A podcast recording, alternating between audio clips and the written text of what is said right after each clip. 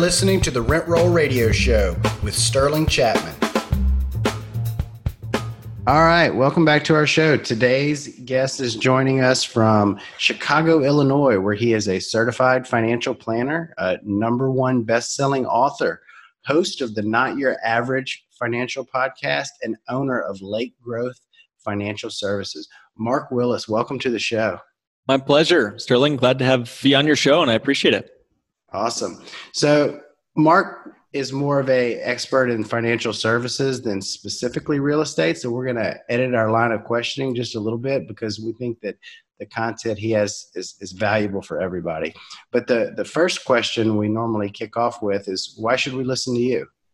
Yeah, if you're into real estate investing, generally speaking, certified financial planners like myself will point you away from that and into paper assets like stocks, bonds, mutual funds, like our friend Robert Kiyosaki would say, fake assets. and that's right. what they are. so if you're a into syndications, if you're a flipper, if you're a landlord, if you're a lien holder, if you're into residential or commercial, or if you're just dabbling in real estate, I think you'll find some value in what we'll talk about together today. I'll also hopefully expose some of the myths of traditional retirement plans and, and financial strategies that I came across looking for my own personal pathway to financial freedom, even as I was going through the kind of the classically trained path of being a certified financial planner. And then maybe some strategies to help you become your own banker, your own source of financing when you're doing your deals in real estate. So I think there's a lot that we'll be able to cover together today. Sterling, I'm excited for the show. Absolutely, me too. So, could you just elaborate a little bit more on what exactly it means to be a certified financial planner? Yeah, it's like a marathon times a million when it comes to the books and er, all the studies. It's a incredibly deep and incredibly broad subject. The financial universe is so huge. I actually kept a running tally. There are over 450 different places, financial products that you can put your money into asset classes okay? And then multiply that by like 10 million because how many index funds are there? How many different sure. types of trusts are there? How many types of real estate are there right? I mean so there's there's literally an endless number of ways to put your money to work. So a certified financial planner is someone who's done the research and generally it takes at least a few years to go through that and then a number of tests that they put you through now, uh, day long tests yeah. What is the because in a, in a previous life i was a i think it was a financial representative. I had my series 6 and and 63 and also insurance life and, and health insurance and property and casualty insurance. But i couldn't call myself a, a certified financial planner. I couldn't even call myself a financial advisor with the six. What do you have to pass to be called a certified yeah. financial planner it is certified, right? So you have to demonstrate that you understand all of the moving parts of someone's financial universe, that you'll act in their best interest, and that you follow a certified process with that person. So literally, I have a pathway that I take each and every person through. We sit down in an advisory role, one on one with folks, and we'll just learn. Listen hopefully you're a good listener if you're a certified financial planner because it's most of the job is learning to really listen to someone. What do they love about their financial life? What are they freaking out about with their money right? And what's working what's not working? What do they want their money to do for them? All these are core questions and you take them through a process. You figure out what's the right strategy that helps you get from where you are to where you want to go. Unfortunately too many cfps are really biased, I'd say, mostly because they come from one side of the financial universe or the other. Usually it's stocks, bonds, mutual funds to point you back into that universe, even if it's not in your best interest to be in that stock or that index fund and whatnot. But generally speaking, we're supposed to have a clear picture of everything from your taxes to your estate plan to your insurance and all things in between. So, with a podcast called you know not your average financial podcast it lends to maybe you do things a little different than the traditional manner and i know that you personally have a good bit of real estate in your portfolio and you you like to steer your clients in that direction whereas as you mentioned in the beginning a lot of other traditional CFPs don't really go that route. So can you kind of take us back to the beginning when like what made you different, what that process was like to get you interested in in kind of maybe alternative asset classes and, and real estate investing and kind of sure. walk us through that process? Okay, so I'll go through a quick story too that'll really maybe set the stage. So, you know, my wife and I, we graduated from uh, college in Texas with three private school degrees between us in 2008. Okay, with no job, no plan to pay off all the student loans debt. We had over $120,000 of student loan debt to our name. Wow. And we were entering into the Great Recession at that point uh, with no real hope or plan to pay off all that debt. I began working alongside a CPA at that time. I was just lightning like speed trying to pay off all of our debt the old fashioned way. And I'll talk about how that might have been the biggest financial mistake of my life if you want to. I'd love um, to hear. I'd, I'd, yeah. I, I, think I know where you're going with that, and I'd love for you to explain it to. Talk about a low light. Yeah. So you know, for me, I joined the financial universe like being dropped into the front lines of a war, and I was watching our CPA make calls saying, "Hey, Mr. Client. Hey, Miss Client." I'm sorry, but I just lost you half your life savings. You know, your 401k just became a 201k right? So, you know, we were watching those numbers drop like a house of cards, and I was entering into this career as a financial consultant, financial planner, certified financial planner to be, and saying, wow, do I even really want to do this? Because do I really want to help a client go 30, 40 years only to watch it all poof go up in smoke when they're 62 years old, like some of these folks she was calling were, were at that point. So, you know, I had a real like come to Jesus type moment there. Do I want to keep doing this or do I want to go flip burgers somewhere? And yeah, it was in the midst of all that that I started realizing there's at least four major traps or dangers with traditional retirement plans which we can get into if you want to, Sterling. But the just for the record, I was entering the industry in 2008 as well, and I did leave to go flip burgers. yeah, good man. Probably the right way to go. Yeah. Kudos to you for for toughing through it. well, it's not for the faint of heart, that's for sure. I'd say there's more more scars. I'm, I'm a post-recession planner, you might say, and I'd say it's it's for the benefit of our clients today. We've found ways to build real wealth outside of Wall Street without taking a bunch of unnecessary risks. And you know, for each of the clients that we work with, we have several hundred around the country now.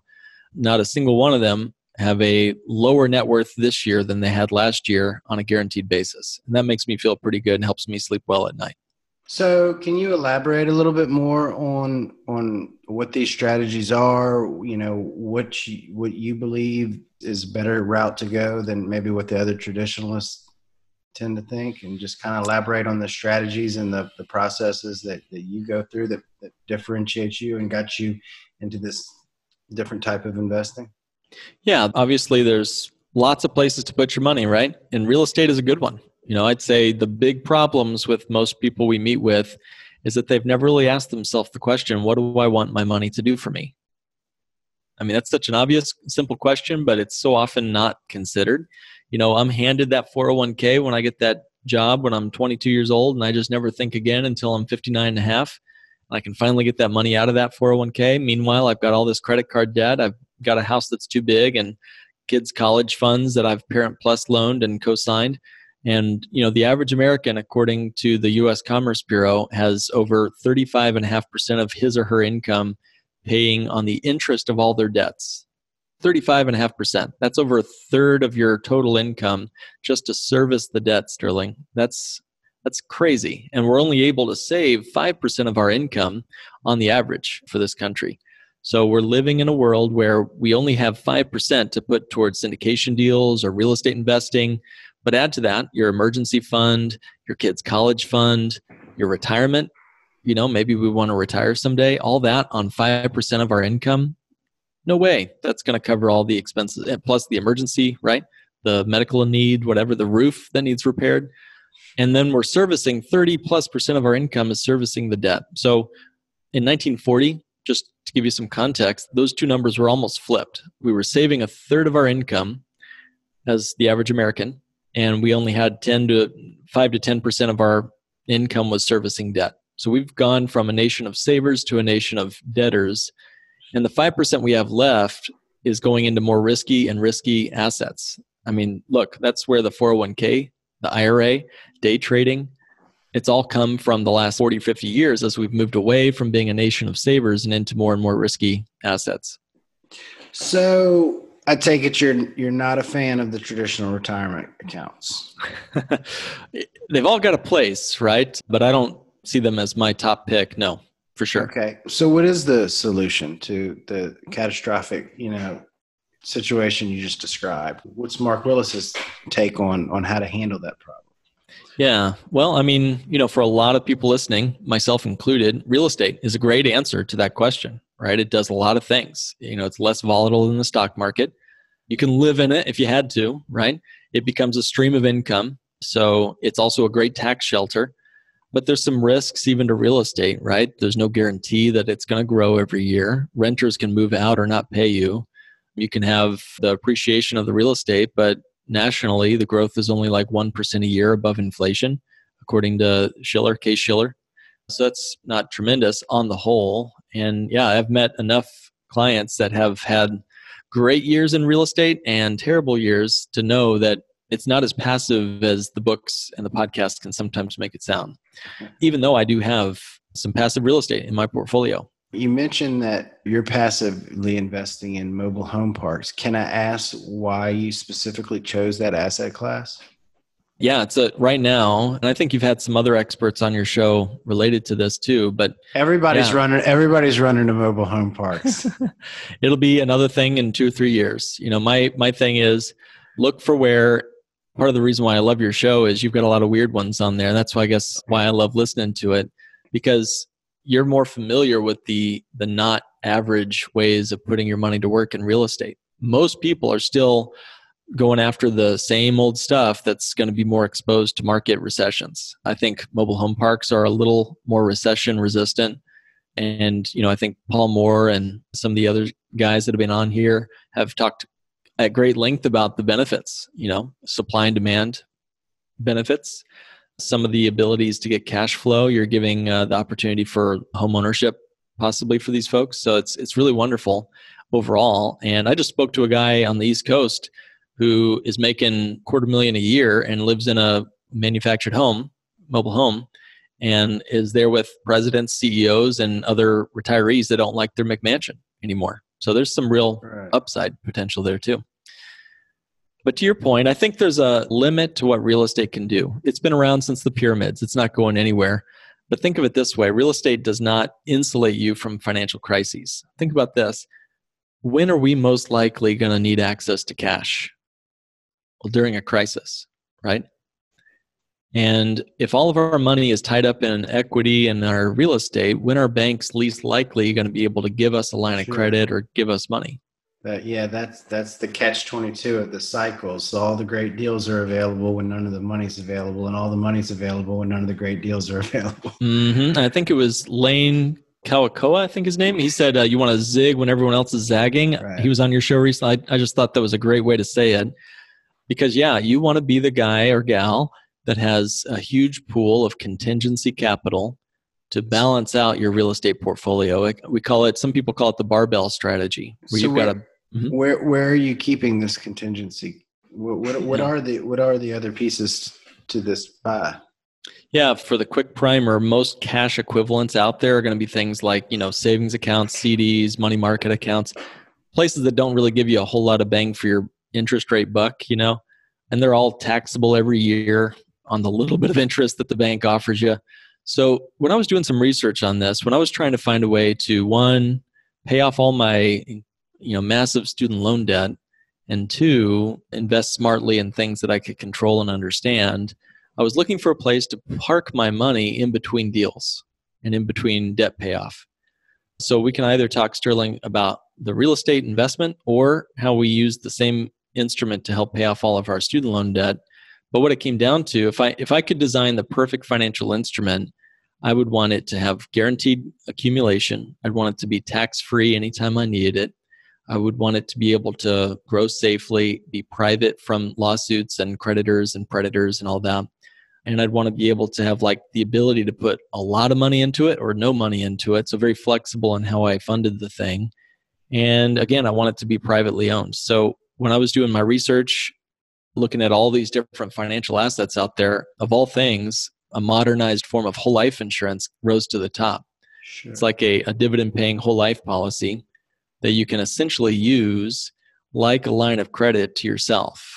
And that's Oh. what we use to pay off all of our student loans and then have since used to invest in real estate and so forth. All of my friends and, and former colleagues at Northwestern Mutual are going to love to hear this episode. Right. yeah. I wouldn't have expected it. And being Yeah. a Dave Ramsey, rabid Dave Ramsey fan, I was fully against it, skeptical of it, whatever. I was, you know, nothing but buy term and invest the rest in fake assets, whatever. Have you run the? Because I've I've seen that strategy. I mean, like I said, I've I've sold that strategy before, and and there's some really hardcore believers in it. Have you have you broken down the numbers to to the point where you truly believe that that you're getting the highest return? You're not feed out. I feel like I sometimes get nervous w- with the insurance companies that I'm I'm getting feed out there. Sure. Yeah. Well, the proof is in the pudding, right? So you want to make sure that it was it was engineered correctly.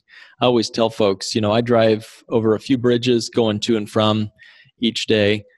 I have to know that it was engineered well before I feel comfortable driving across that bridge, you know. And the engineering of the whole life policy is the key to the whole thing. Did the agent or financial planner in my case know what it was, what he was doing when he or she built the policy for you. Too many whole life policies are riddled with fees, commissions, built for the death benefit and not for cash accumulation. So there's a few things that make these type we call them bank on yourself policies because they're designed specifically after a trademark phrase, bank on yourself to kind of follow a quality standard, right? Sort of like USDA organic, you know, it means Right. something, right? So, to kind of summarize it quickly, the policies that we're talking about, these bank on yourself type whole life policies, are going to be like eight to 40 times more cash value than old fashioned whole life out there, eight to 40 Okay. times more. The commissions are typically about 70% less than what old fashioned whole life would have paid the agent. So, that may be a reason why most people aren't selling that kind of whole life, right? Right. That's a good reason it's built mostly for cash accumulation. The growth of the cash grows guaranteed every single year and it pays dividends on top of that. And one of the things that's really interesting here about this whole thing, which is different than your Northwestern friends might say, is that when you use a non direct recognition company, that's a mouthful, but when you use that kind of design, when it's engineered with that in mind, if I borrow from my policy, let's say I had $100,000 in cash value in my policy, Mhm. and let's say I borrow out $60,000 to invest in some real estate.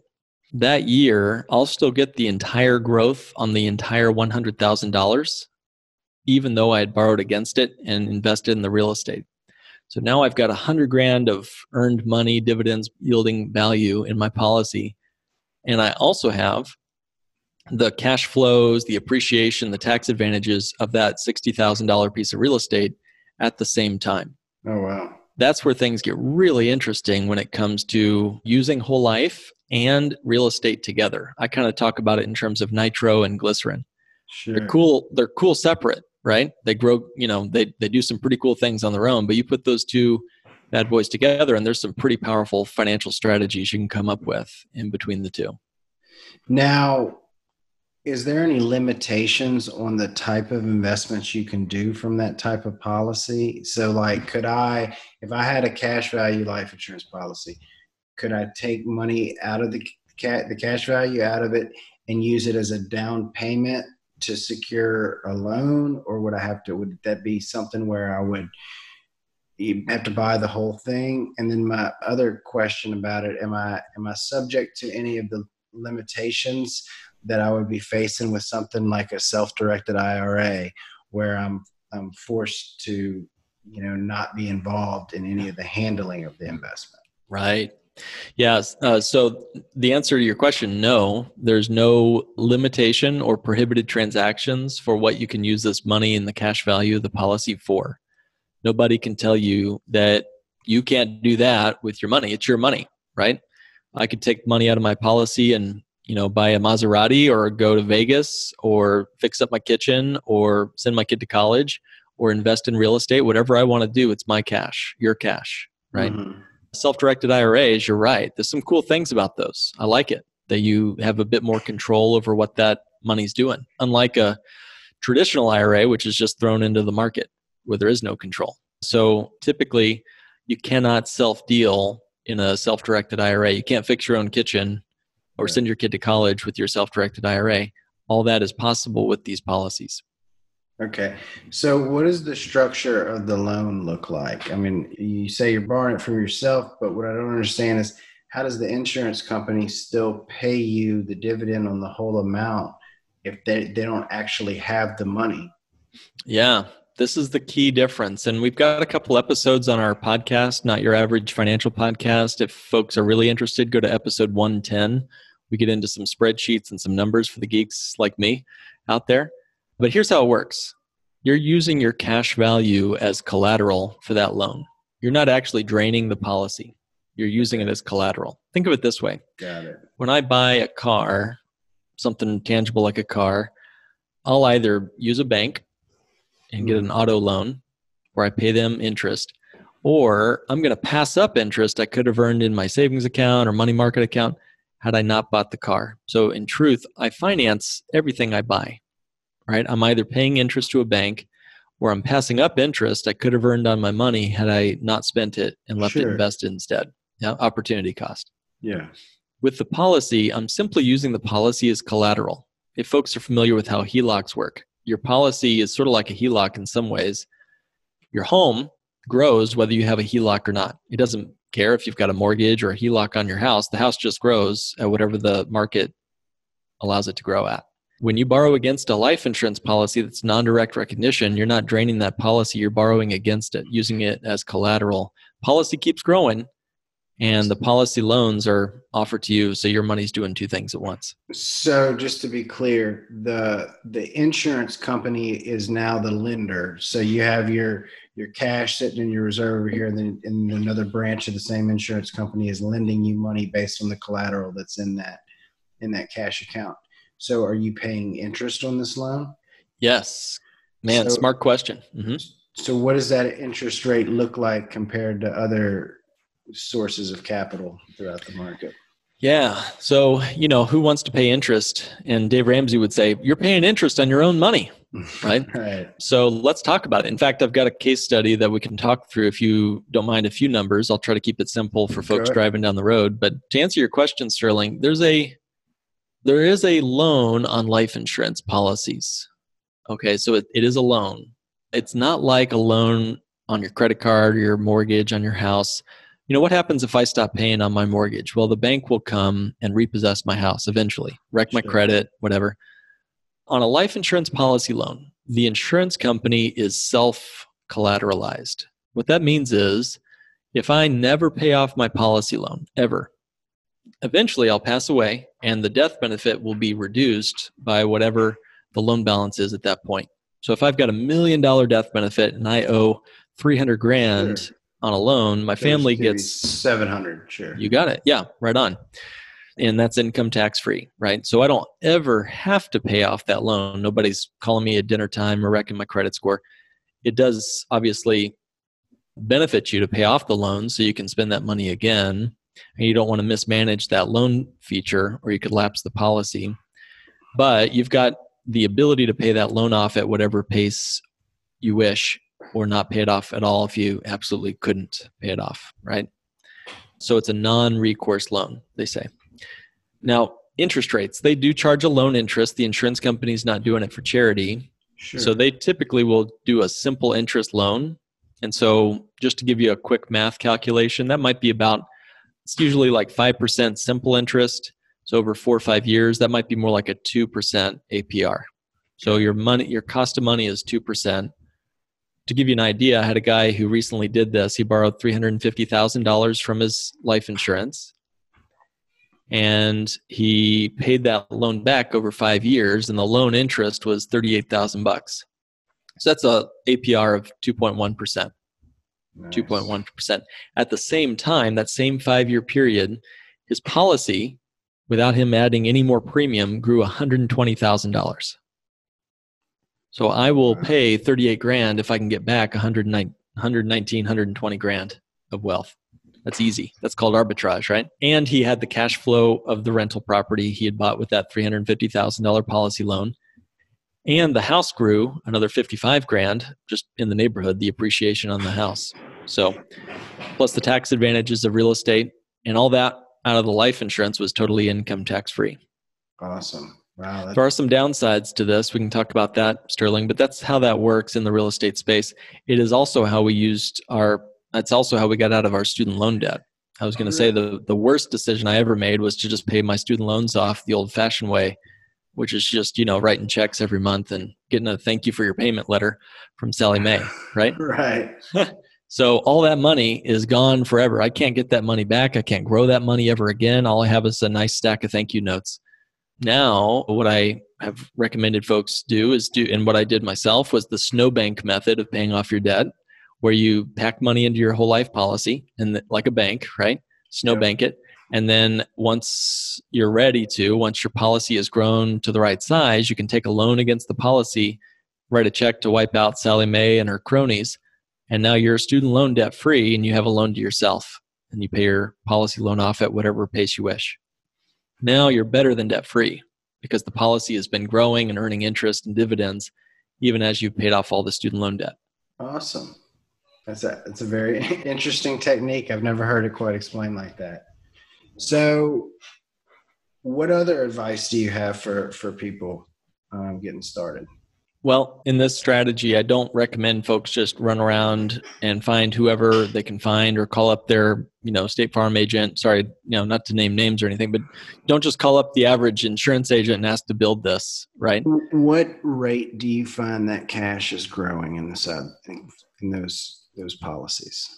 Yeah, that's a good question. The policies are not going to beat, you know, the best years of the market. It's not meant to. They're not an investment they're really just a savings strategy. I've seen returns as low as you know three and a half percent, as high as seven percent on a well-designed plan. So in that ballpark, after tax returns. Mm-hmm. Now, are you are you taking out the expense? Like, if you're doing a compare contrast between like a buy term and invest the difference, or buy the the whole life policy. So when you're coming up with those numbers, are you taking out the expense of the assumed I need life insurance anyway? No, that's the internal rate of return, all things considered. Oh wow! Return so if, internal it, rate of return. Mm-hmm. If you if you take out the the expense of I need life insurance anyway, which uh, you know we all mm-hmm. do, then then your your return is is actually much higher. Yeah, that's right. Do a true apples to apples. We did uh, apples to apples on uh, one of our episodes. Again, for the for the keen listener that really wants to dive in, check out uh, episode seventy three of uh, of our of our show, not your average financial podcast. We go through a line by line, apples to apples. You know, we just sort of say, all right, let's do it. When does it make more sense to have a well designed? There's the key word. Bank on yourself designed whole life policy as compared to buy term and invest the rest. And you know, we gave all the all the wind in the sails to the investment strategies and tried to compare it everything with the investment fees and taxes due and everything else and the premium of the term insurance. We tried to just do it as fairly as we could. And what was the outcome? Right. So check that show out, episode 73, if you want to learn more about that. Absolutely, will do. Yeah. What other advice do you have for our listeners? I don't, again, I was going to say, don't do this if you're looking for double digit returns in the first year. There are insurance expenses on whole life. You can't get around that. You know, it's not meant to be a silver bullet. You certainly can't do this well unless you're able to save. You know, it still means all the normal financial realities of living within your means and being able to pack away something. I've had folks putting a couple hundred bucks a month away to folks doing half a million to a million a year into these policies. It just comes down to what you can set aside and not spend at the grocery store, so to speak. You don't have to be 22 years old and in perfect health, though. You could be, I just talked to a guy, he's 81 and rocking it, driving his Stingray and going and blowing. I'm just trying to keep up with the guy, and he's starting his policies now. You can be, you know, really all across the spectrum. So I don't think it's a perfect strategy that has no flaws to it. There are considerations, and you want to work with an advisor that knows how to do this right. Uh, a bank on yourself authorized advisor is the right way to go, in my opinion. Somebody who's gone through all the hoops. It took me another three years to get really mentored enough to do this well alongside the CFP training. biggest, hardest credential I ever had to get was the authorized advisor training for Bank on Yourself. So, Sterling, I totally recommend folks check that out. That's one of the biggest things, only because I'd say it's not all we do at our firm here, but it's one of the big ones because honestly, if if you can have one financial strategy that helps you do all the other ones, you know, if I have a big bucket of cash value in my whole life policies designed correctly, I can do almost everything else in the financial universe, right? I can send my daughter to college with that policy. I can invest in real estate. I can pull money out income tax free for my retirement needs. I can leave it as a legacy to my family. So it kind of is a small hinge that swings a big door. Awesome. Awesome. So what's next for you, Mark? I love having conversations with folks. I'm looking forward to putting out as many um, strategies that throw folks for a curveball, you know, on our podcast. Uh, so we try to put a weekly piece of content out each week to sort of scratch my itch for not average, weird financial strategies that seem to run counter to traditional financial planning. And uh, I'm enjoying that every bit and having fun with my wife and daughter too, man. What else is what else is there really to do? Love it. Right. Absolutely. So, real quick before before we let you go, we have our radio round where we like to ask three questions to help you help our listeners get to know you a little bit better personally. What's your favorite book? Mm, yeah, favorite book on on my shelf right now. I just finished the book, The One Thing. Man, that's been rocking my world lately again. So I'd say check that book out, Gary uh, Keller. Yep, I'm I'm in the process of listening to it right now. It's it's one of those that I've I've been you know meaning to get to for years, and then actually when Paul recently recommended it yeah. on the show, that that was what got me to you know jump and, and start it.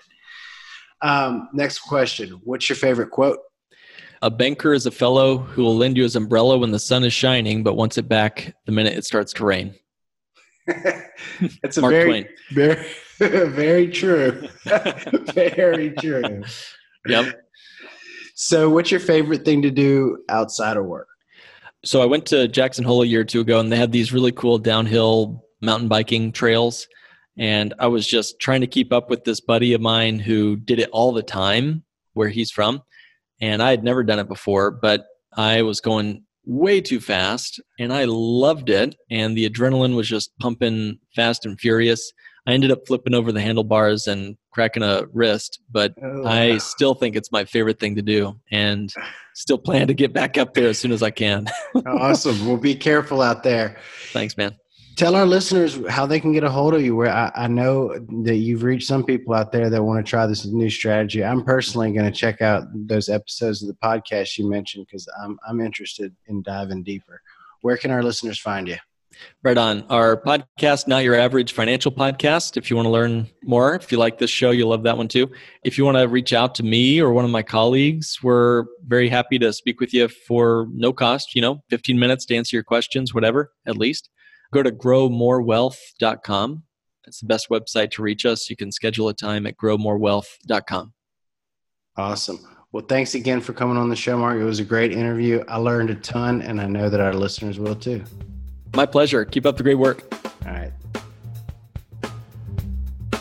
Thanks for tuning in to the Rent Roll Radio Show brought to you by Crestworth Capital. We hope you enjoyed the show, and if you did, please hit the subscribe button and leave us a rating and review.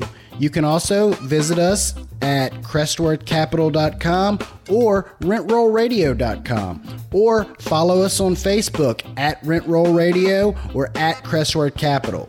If you would like to reach us, feel free to shoot us an email at info at rentrollradio.com or sterling at crestworthcapital.com.